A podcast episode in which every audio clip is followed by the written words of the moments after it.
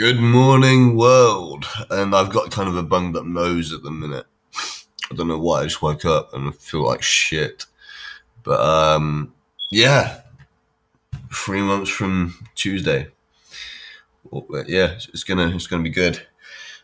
Uh, I tried a few dating sites. I bombed on all of them.